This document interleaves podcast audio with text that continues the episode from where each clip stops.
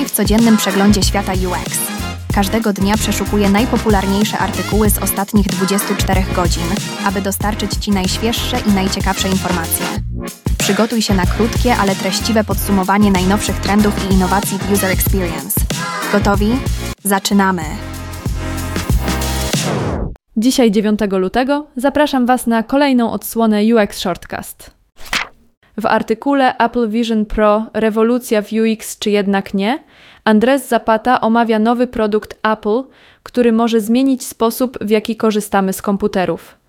Przez dziesięciolecia używaliśmy klawiatury i myszy, aby kazać naszym komputerom, co mają robić, i patrzyliśmy na ekran, aby zobaczyć, co one robią. Ale ten gadżet Apple Vision Pro zaczyna wszystko mieszać. Wyobraź sobie, że zakładasz urządzenie, które pozwala Ci pracować, grać w gry lub robić zakupy w sposób, który sprawia, że czujesz się, jakbyś był bezpośrednio w samym centrum akcji. Zamiast klikać myszą, używałbyś oczu, aby wskazywać, wydawać polecenia głosowe lub machać rękami w powietrzu, aby oddziaływać na komputer. Zapata mówi nam, że to może być wielka sprawa, ale to wciąż nowość. Może upłynąć trochę czasu, zanim stanie się to czymś, co zmieni codzienne działania każdego z nas. Więc myśl o tym jak o eleganckim, nowym narzędziu, które dopiero zaczyna zdobywać rozgłos.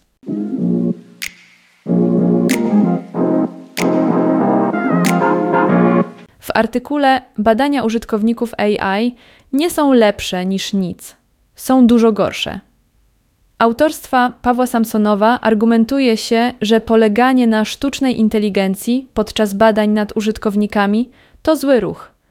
Podobnie jak nie zaufałbyś robotowi, który ma zrozumieć, co to ciężki dzień pracy, nie można mu również zaufać, że naprawdę zrozumie, czego potrzebują klienci.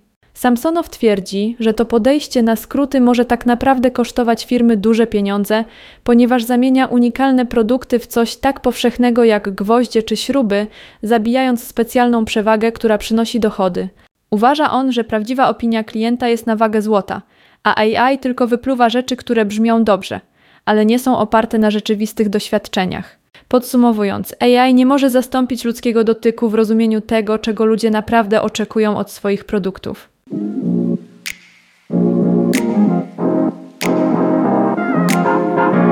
W artykule Mapowanie własności domów – etnograficzna wyprawa przez krajobraz rynku nieruchomości w 2023 roku Dhanshri zabiera nas w głębokie zanurzenie w amerykański rynek mieszkaniowy, koncentrując się na wyzwaniach, z jakimi mierzą się osoby kupujące dom po raz pierwszy.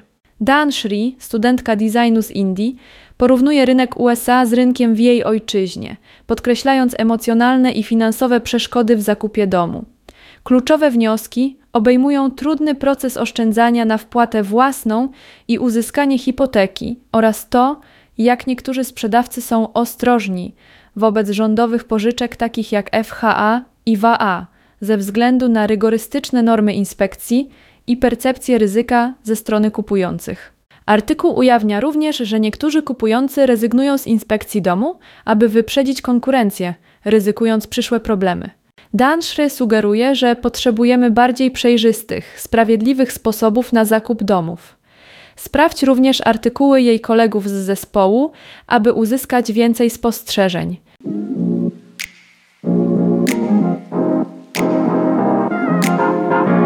W artykule Jak zatrudniłem głównego projektanta UI/UX do recenzji wszystkich moich projektów za darmo? Autorstwa Arpita Kandaka głównym odkryciem jest to, że każdy może uzyskać profesjonalne porady dotyczące projektowania, nie wydając ani grosza. Oto istota rzeczy. Arpit użył sprytnego triku, zaciągając ChatGPT, inteligentne narzędzie AI, do działania jak topowy projektant. Przesyła mu zdjęcia swoich prac, prosi o specyficzne porady za pomocą specjalnego żądania i bum, ChatGPT dostarcza porady na poziomie profesjonalnym. Ta metoda to przełom dla tych, którzy chcą podnieść swoje umiejętności projektowe bez opróżniania portfela. Dodatkowo Arpit dzieli się dodatkowymi wskazówkami i narzędziami dla innych projektantów. Więc chodzi o to, aby sprytnie i za darmo wykorzystać technologię, by iść do przodu.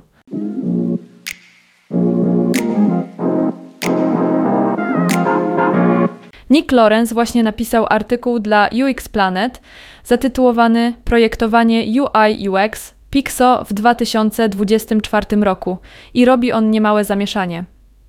Oto sedno sprawy. Skoro Adobe ostatecznie nie kupiło Figma i wywiązała się duża afera z czymś, co nazywa się tryb deweloperski, ludzie martwią się o przyszłość Figma. Na scenę wchodzi Pixso, nowe dziecko w bloku, które jest podobne do Figma, ale za to nie kosztuje ani grosza. To jakbyś znalazł parę butów, które wyglądają i czują się jak te drogie markowe, ale bez wygórowanej ceny. Na rynku są też inne narzędzia, takie jak Penpot, Lunacy i Prototayo, ale Pixso to jakby mówiło, po co płacić więcej, skoro nie musisz?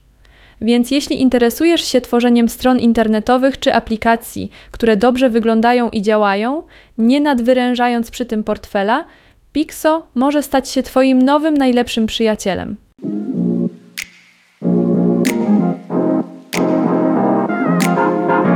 W artykule Przykłady pisania UX. 6 wskazówek od insiderów na wpływowe mikroteksty autorstwa Bansi Meta otrzymujemy konkretne porady, jak sprawić, by słowa w aplikacjach i na stronach internetowych były jasne i pomocne.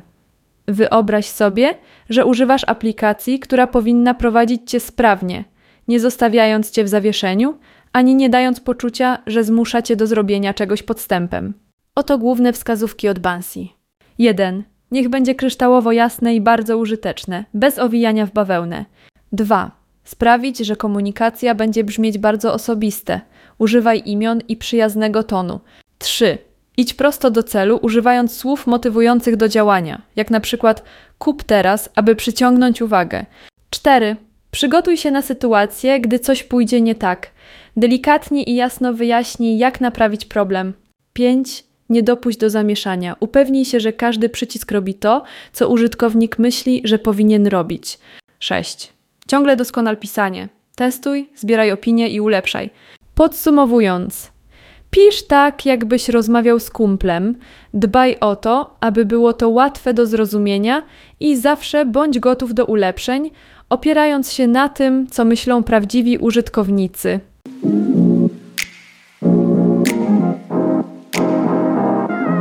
Dziękuję za wysłuchanie i zapraszam na kolejną dawkę wiedzy już jutro.